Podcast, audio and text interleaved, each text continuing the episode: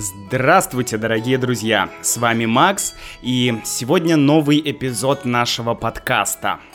В самом начале я бы хотел упомянуть, да, упомянуть, то есть э, коротко рассказать о том, что э, все те реформы нашей мембершип программы, как мне кажется, прошли успешно, потому что вы мне присылали имейлы, оставляли комментарии, э, и по итогам наших реформ, да, нашей мембершип программы, которые были в феврале, э, я понимаю, что такой вариант, такой формат да, такой формат для вас удобней. И я думаю, что это имеет смысл. Вот, спасибо всем тем, кто написал мне на email. А, так что Теперь, да, теперь membership программа пойдет таким образом, что все дополнительные уроки будут относиться к подкасту. И это позволит нам более глубоко разбирать подкаст, тренировать м, ту лексику, которая есть в подкасте, ну и вообще э, больше сосредотачиваться на конкретном контенте. Но давайте перейдем к нашей теме. Я записываю этот подкаст в понедельник. Сейчас 3 марта, и буквально вчера закончилась Масленица. Масленица, как вы знаете, это русский такой традиционный праздник, когда все едят блины, э, ну и встречают весну, да, сегодня третий день весны, ура, наконец-то пришла весна, я очень рад. Вот, и с этого понедельника, то есть с сегодняшнего дня, начинается Великий пост. Великий пост. Что такое пост? Пост — это определенная диета. Это определен... Ну, в таком простом смысле, да. Это э, определенный такой режим питания, да. Очень грубо говоря, ты становишься веганом. Веганом на 40 дней. Потому что э, в пост не разрешается есть мясо, молоко, да, яйца, все продукты животного происхождения. Ну и есть еще ряд ограничений. И это все, конечно, связано с православной традицией, с христианской традицией, потому что Иисус постился 40 дней в пустыне. Да, если вы знакомы с Библией, то вы знаете, что Иисус 40 дней постился. Но, конечно, смысл поста — это не просто диета, да, это все-таки молитва, это обращение к Богу, это э, ты думаешь о Боге, ты как бы думаешь о каких-то своих моральных качествах, нравственных каких-то аспектах. То есть это все-таки духовная практика. И в этом году я первый раз решил соблюдать пост да, соблюдать пост. То есть я хочу попробовать 40 а, дней не есть продуктов животного происхождения, то есть, по сути, быть веганом. А, как вообще в, современном, в современной России люди относятся к посту? Ну, по-разному. Честно говоря, очень многие люди, и вот э, понятно, что э, бабушки, да, или какое-то вот старшее поколение, или люди верующие, люди православные, они, конечно, многие из них соблюдают пост. Но вот современные люди, молодежь, э, люди моего поколения, мои друзья, Конечно, для нас пост не имеет такой, да, вот серьезной религиозной э, сути. Однако я замечаю, что многие мои друзья, многие мои знакомые они все равно соблюдают пост. То есть они видят в этом какой-то смысл. И действительно, пост в России, он всегда имел практический смысл, потому что зимой э, люди боль, меньше ели свежих овощей, свежих фруктов, да, их просто не было в России раньше. Поэтому люди ели очень много тяжелой такой пищи, да, тяжелая пища. Это мясо, рыба, э, там молочные продукты. Поэтому сейчас время немножко очистить свой организм то есть попаститься. Но это окей. А, значит, отношение к религии русских людей, оно довольно интересное, но это отдельный вопрос. Это тема для отдельного подкаста. Я сегодня хотел бы поговорить о э, другом моменте, очень важном, который я считаю очень важно знать и понимать, если вы хотите ну, если вы хотите понимать русских людей и русскую культуру. Знаете, у меня у самого в голове очень много стереотипов по поводу нашей русской культуры.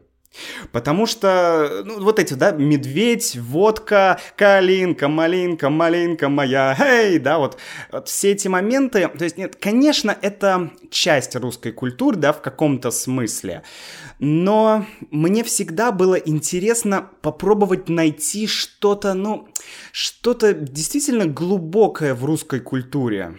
Я сейчас изучаю китайский язык, и в Китае есть огромное количество таких, э, не знаю, великих людей, мыслителей, философов, как Конфуций или Лао Цзы, э, да, Хуэйнэн. Очень много э, таких вот действительно людей, которых ты читаешь, и ты понимаешь, что это, ну, это, это сильно.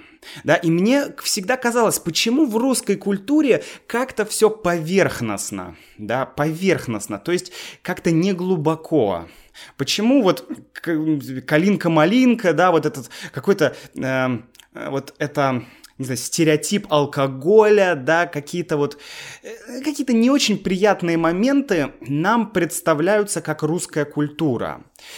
И я у меня большой интерес действительно копнуть глубже. То есть понять глубже куль- мою, свою собственную культуру, да, как это ни странно звучит, но вот э, просто так в школе или у родителей ты не всегда можешь эту культуру впитать, ты не всегда ее можешь получить, да, поэтому мне приходится самому расследовать, исследовать и, в принципе, искать ее, да, такая самоидентификация. Кстати, самоидентификация русского народа тоже отличный топик для подкаста. Вот, и э, прежде чем я начну, еще хотел сказать, что, в принципе, русская культура, она очень, как бы, многогранна, и она очень много раз реформировалась и менялась очень резко, очень резко. Ну, например, э, были... Вот вначале было принятие христианства, да, это было в девятом веке, э, в девятом веке нашей эры. Князь Владимир принял христианство. Это был вот такой перелом культуры, да. Потом был Иван Грозный. Иван Грозный, его реформы, его репрессии. Там тоже вот так все менялось. И русский язык тоже очень сильно менялся. Потом а, раскол русской церкви. Вот это сегодняшний наш топик, да. Как произошел раскол или разлом или разделение русской церкви. Вы знаете, раскол церкви на э, ортодоксальную или православную э, ветвь и на католическую ветвь, да, это был такой, еще раньше был такой раскол или разделение. Но я хочу поговорить о расколе конкретно русской церкви. Вот, и потом что еще было? Был Петр Первый, да, такая очень неоднозначная фигура, который, конечно, помог э, России развиваться, помог ей идти нога в ногу с Европой, то есть одновременно с Европой. И но, но при этом он уничтожил огромное количество старых русских ценностей. Да, он не любил все русское. Он прям ненавидел все русское. Но о Петре Первом мы еще поговорим, друзья, да. Обязательно, это очень интересная фигура. А, потом, что еще было? Ну, конечно, революция, да, потом коммунизм, Сталин, репрессии, Путин сейчас, да. То есть постоянно все очень резко меняется. И вот эти резкие изменения, эти революции, эти реформы, они все всегда бьют по людям, бьют по обычным людям. Они всегда меняют жизнь русских людей, меняют культуру, меняют обычаи и традиции. Давайте поговорим сейчас про раскол русской церкви.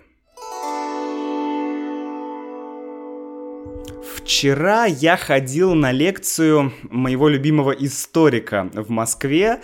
А, потрясающий человек, его зовут Константин Михайлов.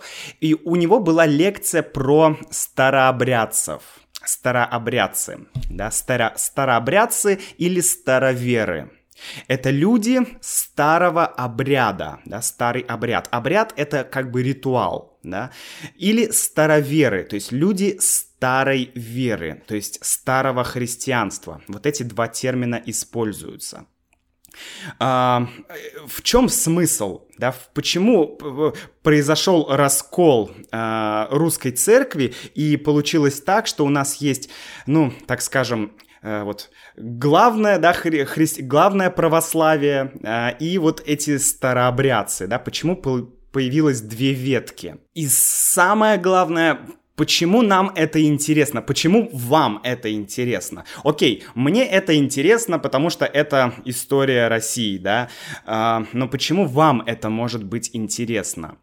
А вам, друзья, это может быть интересно, потому что это дает понимание вот этой русской души, да, русской культуры. Мне кажется, без этого раскола очень трудно понять, почему русские люди такие, какие они есть, да, потому что этот раскол очень сильно повлиял на культуру и вообще на русских людей.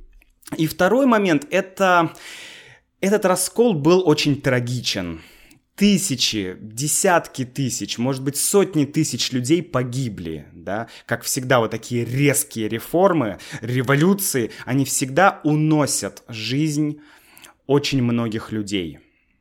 И, но несмотря на эту трагичность, этот раскол позволил э, сохранить вот ту русскую культуру, которая была до Петра Первого. Потому что, по сути, Петр Первый, он, ну, практически, ну, уничтожил русскую культуру, ну, или, можно сказать, изменил ее. По крайней мере, все старые традиции, ну, очень хорошо, давайте так, очень большое количество старых традиций, оно просто перестало существовать. Ну, как начался этот раскол церкви? Э, это произошло в 17 веке, в середине 17 века, да, 1650-е, 1660-е, примерно в эти годы, произошли основные события. Тогда у нас был царь, которого звали Алексей Михайлович. Алексей Михайлович. И рядом с ним был патриарх, русский патриарх, которого звали Никон. Вот, возможно, вы слышали это имя, патриарх Никон, потому что, ну, вот э, в это время как раз произошли, произошел вот этот раскол. И что получилось? Э, Алексей Михайлович, он, он хорошо разбирался в религии хорошо разбирался в религии, и он, Алексей Михайлович, наш царь, он помог вот этому патриарху Никону стать патриархом. У, у Никона была очень такая неожиданная, очень резкая карьера. Он был просто э, там, священником, потом стал епископом, и очень-очень быстро он взлетел наверх и стал патриархом. И может быть, еще из-за этого фигура Никона, вот этого патриарха, она тоже очень неоднозначная. Э, его жизнь, она наполнена трагическими событиями. Патриарх Никон потерял троих детей – да, троих детей. Представляете, какой удар это для человека, какой шок это для человека потерять троих детей. Вот, но, а, значит, Алексей Михайлович он понял, что Россия, вы знаете, что православие, то есть ортодоксальная э, русская вера, она берет свое начало из Византии, из Греции, да, Константинополь, сейчас это Истамбул, Раньше этот город назывался Константинополь, и оттуда идет русское э, православие, русская, так сказать, традиция, да, прав, русская православная традиция. Но, но был уже 1600, э, там, допустим, 50 год, и очень э, много сотен лет русское православие развивалось отдельно, самостоятельно от, э, от Византии. И была проблема, что э, когда книги, там Библия или другие какие-то книги, э, такие церковные книги, когда они перепечатывались, то в этих книгах были разные ошибки. Да, то есть накопилось большое количество ошибок, каких-то недочетов, каких-то нюансов э, в этих книгах. И также в обрядах да, то есть в тех ритуалах, которые э, епископы, патриархи, да, которые служители церкви проводили э, ну, в самой церкви, да, в этих всех ритуалах, в этих всех обычаях, в этих всех обрядах, да, русское слово обряд, ритуал, обряд, в этих обрядах тоже были, э, о них были споры, да, как нужно креститься, да, тремя пальцами или двумя пальцами. Как нужно правильно там ходить, как нужно правильно делать поклоны. То есть было много вопросов. И нужно было, э, если мы говорим современным языком, нужно было получить апдейты из Константинополя, из Греции, да, нужно было получить какие-то обновления. То есть нужно было немножко обновить, немножко реформировать э, вот эту нашу ортодоксальную православную э, традицию. И Проблема здесь не в том, что не в реформах, да, потому что реформы, они были незначительными. Реформы, ну, вот, например, один из элементов реформы, слово «Иисус» в русском языке пишется сейчас. И Иисус да, две «и». А в то время писалось э, «Иисус» с одной буквой «и». Нужно было добавить одну букву «и», да. Но это один только нюанс, да. Э, было множество э, вот подобных нюансов. И если бы это реформа церкви произошла бы постепенно, да, может быть, ну там за 50 лет, чуть-чуть, потом еще чуть-чуть, потом еще чуть-чуть, потом еще чуть-чуть, то, наверное, никто бы этого не заметил, да, не было бы разделения на две, на два лагеря, как мы бы сейчас сказали, да, два лагеря. Э, это вот люди новой веры, так скажем, и люди старой веры, староверы. Э, этого бы не было, но Алексей Михайлович решил провести эти реформы очень жестко, очень резко и, честно говоря, политически неграмотно. То есть это был нехороший политический ход. Потому что, потому что произошло вот это разделение. А, и с помощью патриарха Никона вот а, царь Алексей Михайлович принял все эти реформы церкви. И, конечно, этих реформ было много, и вся в тот момент церковная интеллигенция, да, то есть, опять же, епископы, ну, я не очень э, силен в терминологии христианской, да, но вот э, те люди, которые были, значит, э, находились э, где-то там наверху, которые управляли церквями, э, которые совершали вот эти ритуалы и обряды. Вот эта вся верхушка, эта вся интеллигенция, она разделилась на два лагеря. Часть людей, они сказали, что мы не будем следовать этим новым правилам. Это, это вообще так нельзя делать. Нельзя просто взять и изменить вот так вот русскую веру. Как? Вы антихристы, да, то есть э, старообрядцы стали думать, да, что э, новая церковь это антихрист, что патриарх Никон и его вот эта э, никоновская э, реформа и вот э, дальше вот это никоновское православие, что это все антихрист, да, что это неправильно, что это не от Бога, это неверно. И дальше появилось, появился, случился, вернее, интересный момент. Вот эти старообрядцы, они тоже разделились на два крупных лагеря, на две ветки. Первая ветка называлась беспоповцы, а вторая ветка поповцы. Что это такое беспоповцы и поповцы? И, ну, если вы посмотрите на слово поп, да, поп, то, ну, грубо говоря, это некий синоним слову епископ, да, то есть это небольшой лидер, да, небольшой лидер в христианской традиции. По-русски это поп, да, поп. Вот, и без поповцы это был лагерь э, старообрядцев без попа, то есть без какой-то иерархии, без лидеров. Они сказали, нам не нужен лидер, нам не нужны епископы, нам не нужны патриархи, нам ничего это не нужно.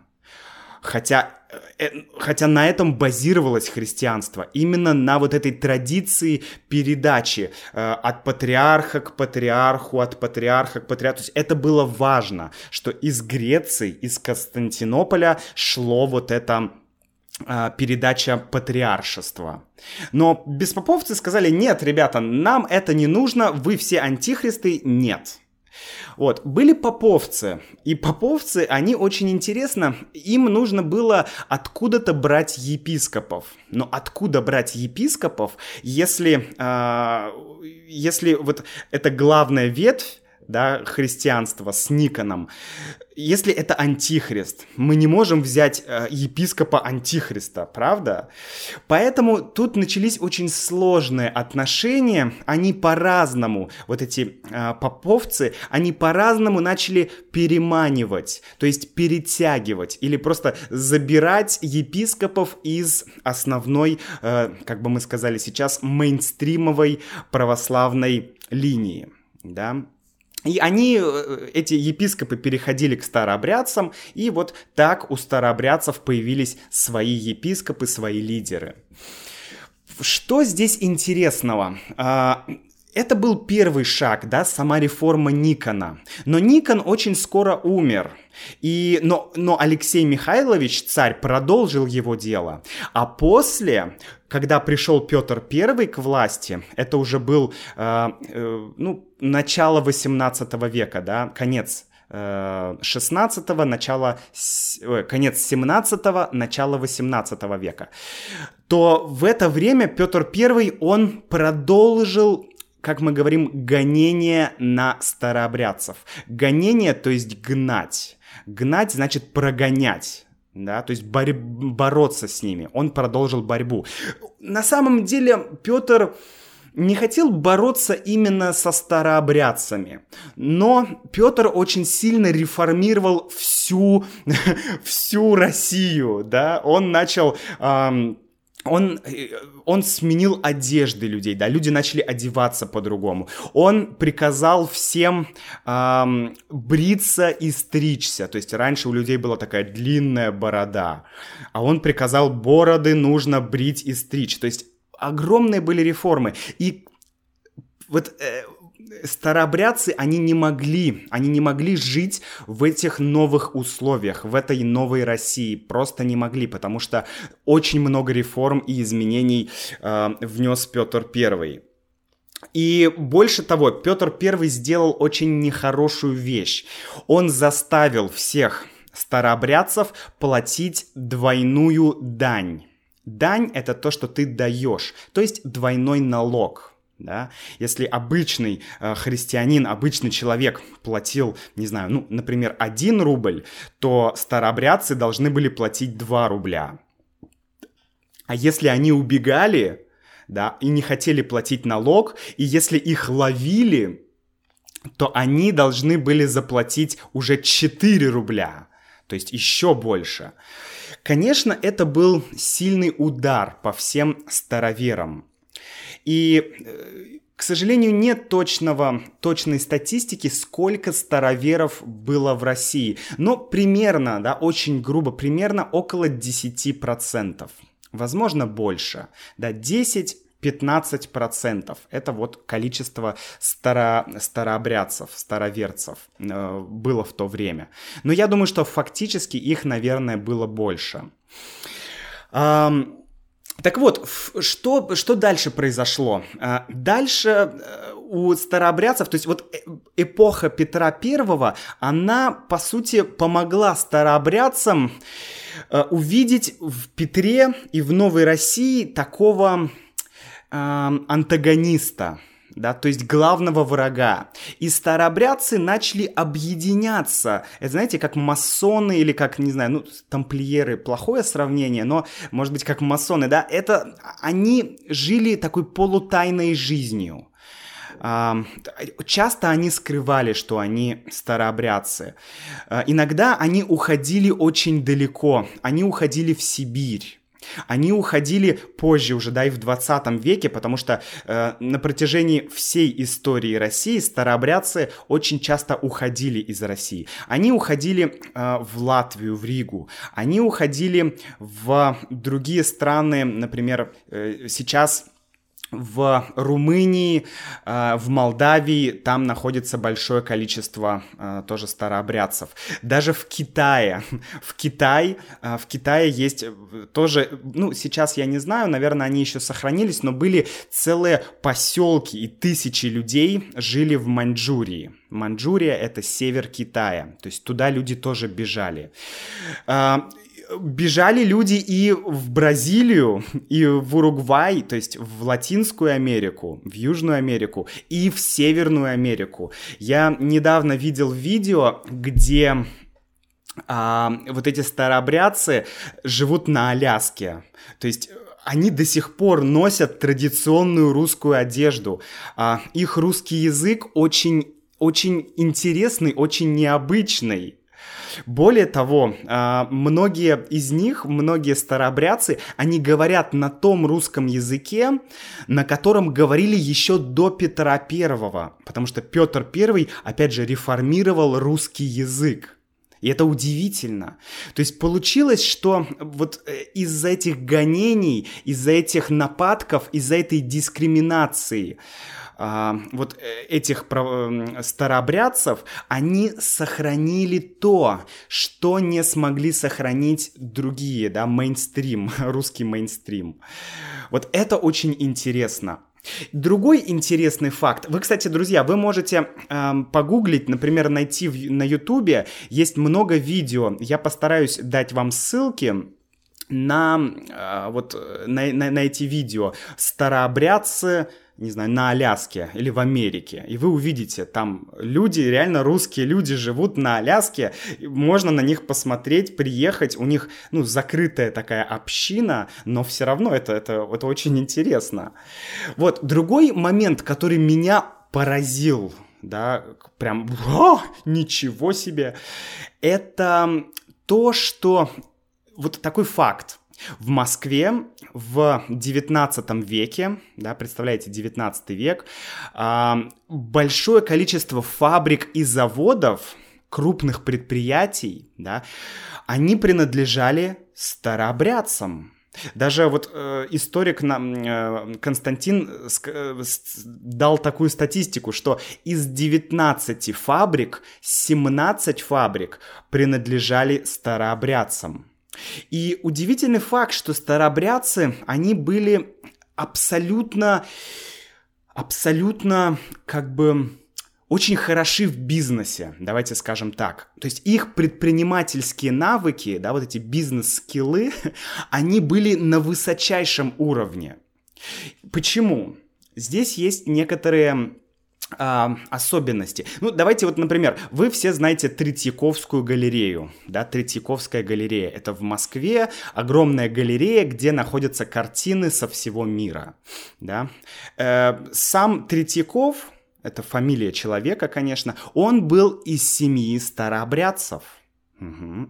И почти большинство, так скажем, элиты бизнесменов того времени, они были а, именно старообрядцами, либо старообрядцами, либо из старообрядческой семьи.